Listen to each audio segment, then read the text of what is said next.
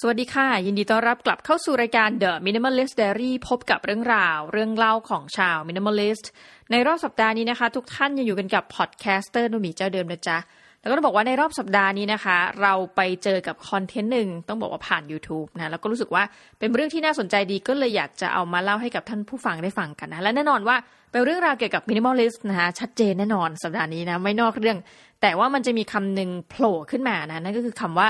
frugalist นะคะ จริงๆคำว่า frugal เนี่ย ถ้าเราบอกว่าโหยคนนี้เป็นคนที่แบบ frugal เนี่ย หลายครั้งหลายคราเนี่ยมักจะมาในลักษณะเป็นเชิงลบนะหมายว่าคนนี้แบบดูขี้งกนะคะดูแบบว่าประหยัดประหยัดนะคะแต่ว่าจริง ๆ แล้วหลังๆมันเนี่ยมันเป็นคำที่ตีคู่ต้องใช้คำนี้แหละตีคู่กับความเป็น minimalist ก่อนอื่นต้องบอกว่าจริงๆ แล้ว minimalist เนี่ยถ้าเราย้อนไปในช่วงตั้งแต่ 2009 จนถึง 2015 นะคะ ส่วนตัวนี้รู้สึกเลยว่าคนที่ยัง dominate content ของความเป็น minimalist เนี่ยยังอยู่ในฝั่งของ Joshua p h i l m i b e r n แล้วก็ Ryan Nicodemus นะคะจากสหรัฐอเมริกาแห่ง the minimalist.com นะจะเป็นก่อนหน้านั้นเนี่ยก็อาจจะมีเหมือนกันนะคะ Joshua Baker นะคะหรือว่าคนอื่นๆนะคะอย่างคอนเทนต์เช่นนะคะ เซน habits นะคะเพียงแต่เรารู้สึกว่าอันนั้นน่ะมันยังเป็นการวนๆ รอบความเป็น minimalist นะคะแต่ว่าคนที่เหมือนมาตีแตกทำให้คำว่า minimalist จริงๆเนี่ยกลายเป็นเทรนด์เนี่ยน่าจะเป็น Ryan Nicodemus แล้วก็ Joshua Fields Millburn นะอย่างไรก็ตามเราก็จะเห็นว่าเอ๊ะมันมีสิ่งหนึ่งที่น่าสนใจนะ เพราะว่าหลังจากยุคนั้นเป็นต้นมานะทีนี้ล่าสุดปี 2021 เนี่ย เราได้เปิดดูว่าตอนนี้ถ้าเรา search หาใน YouTube เนอะคำว่า minimalist เนี่ยมันไปถึงไหนตอนไหนแล้วบ้างนะ ปรากฏว่าเราก็เจอคอนเทนต์เพิ่มขึ้นเยอะมากนะคะคือแต่เดิมเนี่ยถูก dominate คอนเทนต์โดยบรรดาชายทั้งหลายนะ ถ้าเกิดใครเป็นสายเฟมินิสต์ที่ฟังแล้วจะแบบว่า อุ๊ย อะไรนะคะ เป็นบรรดาผู้ชายเยอะมากหลังๆ ก็จะมีเรื่องราวของผู้หญิงที่กลายมาเป็น minimalist นะคะ แล้วก็ผลิตคอนเทนต์นะสู้กัน เราก็แบบว่าเลือกที่จะเสพว่าเสพแบบไหนนะ คือต้องบอกอย่างนี้ว่าถ้าเป็นผูู้้ชายในหลายกรณีเนี่ย เดี๋ยวนี้จะมีการแบ่งคำศัพท์ออกเป็นย่อยเข้าไปอีกนะ แบบว่าเป็น extreme minimalist นะคะพวก extreme minimalist เนี่ยคือ minimalist เองจะมีของที่ที่ใช้ปุ๊บนะแล้วก็มีของยังจำกัดจำเขี่ยเมื่อเทียบกับคนบุคคลทั่วไปเนาะแต่คนที่เป็น extreme minimalist เนี่ยก็จะของน้อยไปกว่านั้นนะคะมีเคสหนึ่งที่บอกว่า ฉันไม่มีเตียงนะคะอืมน่าสนใจมากคือไม่มีเตียงแต่ว่ามันก็ไม่เชิงว่าไม่มีเตียงขนาดนั้นคือเราต้องนอนกับอะไรสักอย่างใช่ไหมปรากฏว่าคนนี้ก็ทำเป็นเหมือนกับเปลยวนนะคะเปลยวนนอนในลักษณะนั้นนะหรือว่ามีการแข่งขันกันว่าในเชิงหนึ่งเนี่ยทำคอนเทนต์ว่าโหแบบ living with 100 items นะคะคือแบบมีของทั้งชีวิตเนี่ย100 ชิ้น มีของทั้งชีวิต 47 ชิ้น มีของทั้งชีวิตเนี่ย50 ชิ้นนะคะก็กลายเป็นว่าบุคคลเหล่านี้เริ่มที่จะมาเรียกตัวเองว่าเป็น extreme minimalist นะคะทีนี้ประเด็นของเราก็คือว่า โอเค มันก็ดีมากเลยนะ ที่เรามีของน้อยนะ เป็นการช่วยโลกในหลายกรณีเพียงแต่ว่าหลายคนหรือท่านผู้ฟังรวมทั้งผู้จัดรายการอย่างเงี้ยเรายังประกอบวิชาชีพนะความหมายคืองานของเราเนี่ยจำเป็นที่ต้องเป็นงานที่ไปเจอคนนะคะเป็นประจำยกตัวอย่างเช่นว่าเราทำงานประจำแล้วก็ต้องเดินทางไปมาเนี่ยหลายอย่างเนี่ยมันส่งผลให้เราไม่สามารถจะมีของเหลืออยู่ 47 ชิ้นนะคะหรือว่าแม้กระทั่ง 100 ชิ้นเนี่ยอาจจะเป็นการยากมากเพราะอย่างน้อย เราต้องแต่งตัวไปทุกวันเนาะถ้าเป็นกรณีที่คุณทำงานอยู่บ้านเอออันนี้อาจจะค่อยชั่วหน่อยนะทำงานอยู่บ้านเป็นผู้ผลิตคอนเทนต์นะออื่นๆ ใดๆเนี่ยเราก็รู้สึกว่าไอ้กรณีที่ไม่ต้องเจอคนเยอะนะหรือว่ามีปัจจัยหลาย ๆ อย่างที่อะทำให้คุณสามารถอยู่กับตัวเองได้เป็นระยะเวลาที่ยาวนาน ในกรณีนี้เราก็รู้สึกว่าเฮ้ยการเป็น extreme minimalist เนี่ยมันก็ใช้ได้นะ คือว่ามันสามารถกระทำได้นะคะทีนี้ก็เลยจะบอกว่าการเป็น minimalist ก็ดีนะคะหรือว่าการเป็น extreme minimalist เนี่ยก็เป็นประเด็นหนึ่งแต่ว่าทีนี้มีข้อสังเกตค่ะ พอดีเห็นคนทำคอนเทนต์เยอะขึ้นนะคะไม่ได้มาจากแค่สายทางฝั่งอเมริกาหรือว่าทางญี่ปุ่น นะแต่เพียง 2 ประเทศนี้เท่านั้นนะคะ ตอนหลังเราก็เริ่มจะเห็นคอนเทนต์มาจากเกาหลีใต้นะคะล่าสุดคือเป็นประเทศที่ใกล้เรามากนะนั่นก็คือสิงคโปร์นะคะทีนี้ต้องบอกว่าเวลาพูดถึงสิงคโปร์เราก็จะบอกว่าเอ๊ะสิงคโปร์กับทำไมเขาถึงต้องเป็น minimalist เพราะประเทศนี้เขาเป็นความแบบทุนนิยมขั้นสุดเนาะประเด็นหนึ่งนะคะที่เราบอกว่าแต่ละชาติเนี่ย ทำไมคุณถึงควรจะเป็น minimalist เนี่ยมันมีความเหตุผลต่างกัน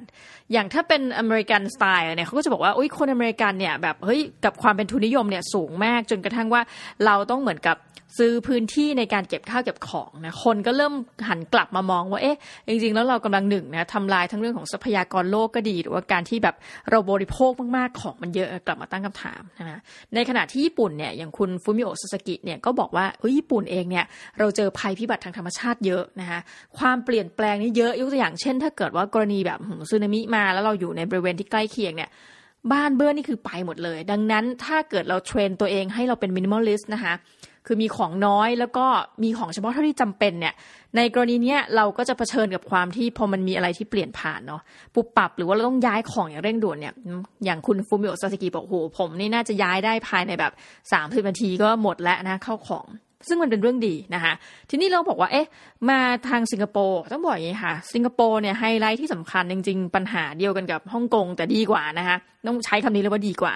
คือสิงคโปร์เองเนี่ยประชากรที่มีพื้นที่ อาศัยอยู่ในเป็นพื้นที่ส่วนตัวนะครับเรียกว่าบ้านก็ดีเนี่ยมันมีพื้นที่ใช้สอยน้อยนะคะเพราะว่าประชากรเขาก็จำนวนนั้นใช่ไหมคะอยู่ในพื้นที่ขนาดเล็ก ข้อดีที่บอกว่าดีกว่าฮ่องกงคือ ทั้งหมดทั้งมวลเนี่ยถูกจัดสรรโดยรัฐบาลนะคะเป็นส่วนส่วนใหญ่เลยนะคะในขณะที่ฮ่องกงเองเนี่ย พื้นที่จำนวนจำกัดเหมือนกัน แต่ถูกจัดสรรโดยเอกชนนะดังนั้นเราก็จะเลยเห็นสิ่งที่เรียกว่าฮ่องกงในฮ่องกงในรูปแบบนั้นนะแต่ว่าในขณะเดียวกันเชิงตรงกันข้ามพอสิงคโปร์รัฐบาลเขาจัดสรรพื้นที่ให้ถึงแม้จะเล็กนะแต่ก็การันตีได้ว่าอย่าง HDB flat เนี่ยคนก็มีพื้นที่อยู่แน่นอนนะคะทีนี้อย่างไรก็ตามถึงจะมีพื้นที่อยู่แต่ว่าพื้นที่อาศัยเนี่ยมันที่ใช้สอยมันน้อยนะดังนั้น การเป็น minimalist เนี่ยก็เป็นเรื่องดี เพราะว่าบ้านจะได้ไม่รกเนอะแล้วก็มีที่ทางเดินเหินสะดวกนะแล้วมันก็ดีต่อสุขภาพในหลายกรณีนะคะทีนี้เราก็ยังไม่ได้เห็นคนไทยที่มาทำคอนเทนต์แบบ YouTube แบบจริงจังนะถ้าบอกว่าเจอแล้วเนี่ยบอกด้วย อาจจะพูดบ้างนะคะ แตะแตะบ้างเขียนถึงบ้างหรือว่าอย่างเราเองเนี่ยจัดรายการพอดแคสต์พูดถึงเป็นหลักเนาะเพียงแต่ว่าเราก็มาดูว่าเอ๊ะ ถ้าเป็นกรณีของประเทศไทยเนี่ย เราจะหาเหตุผลใดนะในการที่แบบเอ้ยจริง ๆ เราควรจะเป็น minimalist นะคะเพราะว่าอย่างที่บอกญี่ปุ่นเองก็มีเหตุผลอเมริกาก็มีเหตุผลทุกที่ เราก็เลยมานั่งดูถ้าเป็นกรณีนี้เราควรจะหาเหตุผลใดนะคำตอบก็คืออย่างหนึ่งนะส่วนตัวคือไม่ต้องเรียกว่าส่วนตัวนะคะเป็นสถิติที่ออกมาแล้วก็คือว่าประเทศไทยเองเนี่ยมีอัตราส่วนนะคะ การเป็นหนี้เนี่ยสูงถึงหนึ่งในสามของประเทศเอเชียแปซิฟิกนะคะ หนึ่งสองเนี่ยก็จะวนเวียนเปลี่ยนกันไปนะ ได้แก่ ไม่ว่าจะเป็นออสเตรเลียแล้วก็เกาหลีใต้นะแต่ว่าเราไม่ต้องสนใจเขาเราสนใจเรานะคะคือเราเนี่ยติดอันดับหนึ่งในสามนะดังนั้นเราก็เลยบอกว่าสิ่งเนี้ยเป็นเหตุผลที่ดีมากเลยที่เราควรจะกลายเป็น minimalist กัน เพื่ออะไรนะหนึ่งเพื่อความประหยัดนะคะ แล้วก็สุดท้ายแล้วมาแล้วนะคะคำว่า frugalist หลังๆเนี่ยเราเห็นคำเนี้ยพอใช้คู่กันปุ๊บนะคะปรากฏว่าทีม frugalist เนี่ย ก็ใช้ชีวิตอย่างเป็น minimalist นะคะ คือซื้อของเฉพาะเท่าที่จำเป็น แต่ frugalist เนี่ยจะ advance กว่านั้นเพราะหลายคนเนี่ย คือเหมือนกับมันเป็นคำที่ค่อนข้างลบนะว่างกหน่อยอะไรหน่อยเนี่ยนะคะเขาใช้ชีวิตแบบนั้นเพื่อที่เหมือนจะสบายตอนหลังอะค่ะ คนเป็นฟรุกัลิสต์หลายคนก็อธิบายนี่ล่าสุดแบบไปดูคลิปมา มีครอบครัวหนึ่งนะคะ เป็นครอบครัวที่อาศัยอยู่ที่สหรัฐอเมริกานะแล้วก็ย้ายตอนหลังย้ายมาอยู่ที่ประเทศโปรตุเกสนะคะแล้วก็ซื้อบ้าน ไว้เลยนะคะ ก็มีครอบครัวมีอะไรอยู่ ทีนี้เขาก็อธิบายว่าเขาเป็นฟูกลิสเนี่ย มันทำให้มาแล้วค่ะ เขากลายว่าทั้งคู่เนี่ยอายุน้อยกว่า 40 ปี และสามารถเกษียณได้ ทุกวันนี้ก็คือมีชีวิตอยู่คือเหมือนเกษียณแล้วนะคะ อายุยังน้อยแล้วก็ชีวิตว่างๆ ก็ไม่รู้ทำอะไรก็เลยทำ YouTube แล้วก็ให้ความรู้แก่คนทั่วไปที่อยากจะเกษียณก่อนวัย ที่ต้องเกษียณจริงๆนะเขาบอกว่าจริง ๆ อย่างฟลูกลิสหลายคนเนี่ยสามารถที่จะเก็บเงินเดือนเดือนหนึ่งเยอะๆเลย อย่างกรณีเขาเนี่ยเขาพยายามบอกว่าช่วงพีคๆเนี่ยเก็บเงินเดือนนะคะ แล้วก็เอาเงินเดือนเนี่ยไปลงทุนนะในกรณีอื่นก็เช่น ลงทุนในตลาดหลักทรัพย์นะลงทุนในบิตคอยอะไรก็ว่าไปสูงถึงร้อยละเจ็ดสิบนะฮะร้อยละเจ็ดสิบของเงินเดือนที่ได้รับ ทีนี้เราก็กลับมาดูของเราเอ๊ะถ้าเราจะเป็นฟลูกลิสคือเก็บเงินจำนวนมากในช่วงต้นวัยของการทำงาน เพราะในวัยนี้เรายังทนความลำบากลำบนได้นะคะ ยังไม่ต้องการซื้อความสบายใดๆ แล้วสุขภาพร่างกายก็ดีกว่า ถ้าเป็นเทียบกันนะอายุหลัง 40 ก็จะเป็นอีกรูปแบบหนึ่งนะคะ แต่ว่าถ้าคนบอกว่าโอ้ยสี่สิบนี่ยังฟิตอยู่เลยนะคะ ยังแบบแข็งแรง อันนี้ขอแสดงความยินดีด้วยนะ แต่ส่วนตัวก็รู้สึกว่าร่างกายของคนเราเนี่ยมันจะค่อยๆเนาะค่อยๆ deteriorating คือ ลดลงนะสุขภาพคุณก็เริ่มแย่ลงไปเรื่อยๆอย่างเงี้ยนะคะ ก็เลยรู้สึกว่า เอ๊ะจริงๆ ถ้าเป็น frugalist ในรูปแบบของไทยเนี่ย เพื่อจะคงความแล้วก็บวกความเป็น minimalist เนี่ย มันสามารถที่จะทำควบคู่กันได้ไหมนะ ส่วนตัวก็เลยมานั่งดูว่าตัวเองอะ่ะใช้เงินเดือนแล้วเหลือเงินเดือนเนี่ยนะคะ เป็นจำนวนปริมาณเท่าไหร่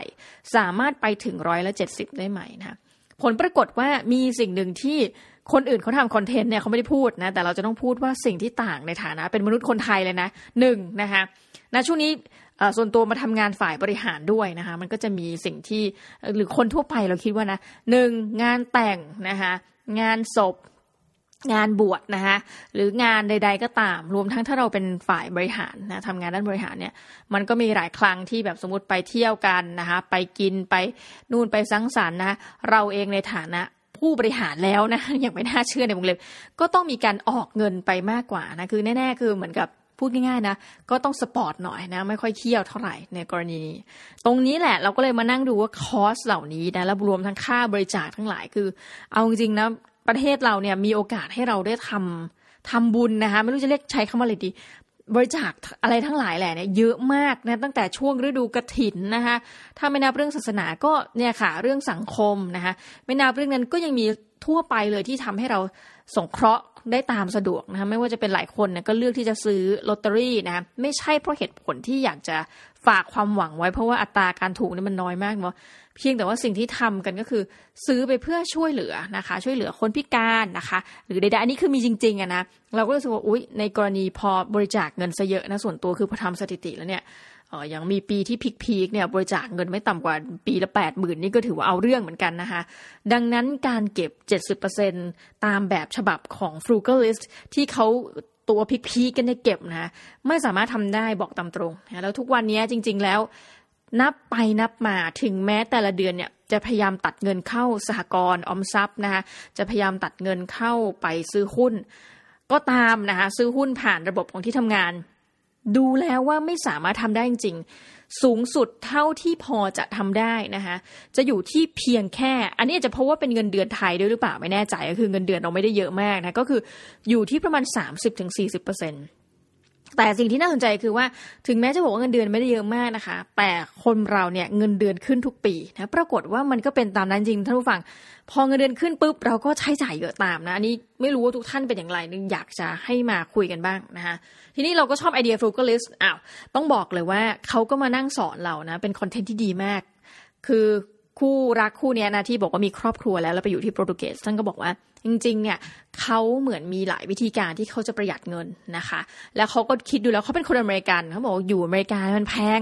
พอย้ายมาอยู่อย่างยุโรปแบบเนี้ยเฮ้ยมันถูกกว่ากันเยอะนะคะนี่ลูกสาวเขาทั้งคู่เนี่ยก็ไปโรงเรียนเอกชนแล้วยังถูกกว่า ก็เลยคิดว่า ทำไมจะไม่ย้ายล่ะ ถ้าเราจะย้ายจากที่แพงมาที่ถูกนะ เราก็ทำคอนเทนต์ YouTube แล้วจริงคอนเทนต์นี่มันเป็นภาษาอังกฤษนะคะทีนี้ล่าสุดเนี่ยเราก็ไปเรียนมาเขาบอกว่าจริง ๆ แล้วเนี่ยถ้าจะให้ดีเนี่ยควรทำเป็นคอนเทนต์แบบภาษาอังกฤษนี่แหละ เพราะว่ามันเบสว่าคนที่ดูคอนเทนต์คุณน่ะดูอยู่ที่ประเทศไหนนะคะดังนั้นแปลว่าถ้าคุณทำคอนเทนต์แล้วคนดูอยู่ที่อเมริกาเยอะเนี่ย คุณก็จะได้เงินเยอะอาจจะ compare นะคือมากกว่าคนที่แบบคอนเทนต์ทำเพื่อคนมองโกเลียนในลักษณะแบบนั้นนะคะ อย่างสองคนนี้เขาก็อยู่โปรตุเกสนะแต่ว่าเขาทำไมบอกโปรตุเกสต้องมีตัว S นะโปรตุเกสเนี่ยนะคะแล้วเขาก็ยังทำคอนเทนต์ซึ่งคนเสพส่วนใหญ่เราเชื่อเลยเพราะเป็นคอนเทนต์ภาษาอังกฤษ ก็เป็นเน้นที่คนอเมริกันนะคะ ดังนั้นก็จะรับเงินเป็นแบบ rate หนึ่งอะอัตราค่าโฆษณาแล้วก็ค่าแบบคนมาดูยอดวิวทั้งหลายจำนวนนาทีเป็นต้นนะคะ ซึ่งมันดีมากแล้วเขาบอกจริงตอนที่เขาอยู่เนี่ยเขาก็หาหนทางในการหารายได้เล็ก ๆ น้อยๆ จนถึงมากนะคะ เขาบอกเลยว่าจริงๆ อย่าไปซื้อของใหม่นะอย่างบ้านที่เขาทำเนี่ยบางทีเขาก็เหมือนได้ไม้ได้อะไรมาเขาก็เอามานั่งประดิษฐ์ คือเราต้องเหมือนกับ DIY เก่งเหมือนกันเนาะเอาไม้อะไรเนี่ยมาประดิษฐ์สิ่งของนะคะมาประดิษฐ์โต๊ะอะไรเก้าอี้ทำเองเยอะแยะมากมายนะคะ แล้วก็บอกว่าจริงๆ มันก็มีกลุ่มทั่วโลกเนี่ยนะคะ ลองเข้าไปดูได้จริงๆส่วนตัวก็ตั้งกลุ่มชื่อว่า Free Things นะคะอย่าง Free Things เนี่ย แล้วมันก็มีทั่วโลกจริงนะในหลายประเทศคือคุณลองไปหาดูเถอะ มันก็จะมีกลุ่มที่บริจาคของเขาก็บอกว่าใช้กลุ่มนี้สิ แทนที่ต้องไปซื้อทุกอย่าง ก็ไปดูเพื่อหนึ่งนะ เราเองอะสนับสนุน SDG เลยนะ เราไม่เพิ่มภาระโลกร้อนให้โลก แล้วก็เหมือนกับใช้สิ่งของที่คุณไม่ต้องคิดมากหรอกนะ ของมือสองเนี่ยหลาย ๆ อย่างมันยังดีอยู่นะคะ แล้วเราก็เอาฟังก์ชันในการใช้งานไม่ใช่เพื่อความสวยงามนี่กรณีที่หนึ่งแล้วเขาบอกว่าลองหาทุกอย่างหาทุกหนทาง ให้ดูว่าเป็นการหาเงินเขาบอกว่าอย่างเช่น ล่าสุดเนี่ยเขาขับรถไปแล้วเขาบอกเขาเจอบริษัทวายเนี่ยทิ้งกล่องวายนะเป็นกล่องแบบ เขาเรียกว่าเป็นกล่องไม้เนี่ยนะคะ แต่ก็เป็นไม้เนื้ออ่อนเนาะกล่องไม้พวกนี้จำนวนมากเพราะคงขายเสร็จแล้วก็ไม่รู้จะเอาไปทำอะไรเขาเลยบอกว่าเขาก็เลยแบบเฮ้ยหัวคือไปเลยนะ ก็เก็บกล่องเหล่านี้กลับมาที่บ้านนะคะแล้วก็กลายว่ามาขายกล่องไม้ซึ่งกลายว่าคนก็ซื้อเป็นจำนวนมาก เออเขาก็เลยทำรายได้จากตรงนี้ได้ เขาเลยบอกว่า ลองหาวิธีการ ลองหากระบวนการที่ คุณจะสร้างรายได้จากทุกโอกาสนะอย่างเขาเองเขาบอกงานไม้งานอะไรพวกนี้เขาพอทำได้เขาก็เอาพวกไม้เนี่ยมาปรับแต่งนู่นนี่นั่น แล้วก็ขายไปก็ได้เงินอีกนะคะมาเลยทำให้รู้สึกว่าเฮ้ยจริง ๆ แล้วเนี่ยโอกาสมันมีทุกที่เพียงแต่เราจะทำหรือเปล่า แล้วแม้กระทั่งเขาทำ YouTube นะคะซึ่งเป็นคอนเทนต์ส่วนตัวเป็นของตัวเองเลยเนี่ย แต่มันก็เป็นประโยชน์กับคนหลายคนก็ทำให้เขามีรายได้เข้ามานะคะ คือพอดูเรื่องราวของ frugalist เนี่ยจะบอกว่าคำว่า frugal เนี่ยถึงแม้มันฟังดูเหมือนมันเป็น เชิงลบเนาะแต่พอมาดูคู่รักคู่นี้รู้สึกว่าเฮ้ยมันไม่ใช่เชิงลบเลย และการเป็น frugalist เนี่ยจะทำให้เรากลายเป็นคนที่มีอิสรภาพทางการเงิน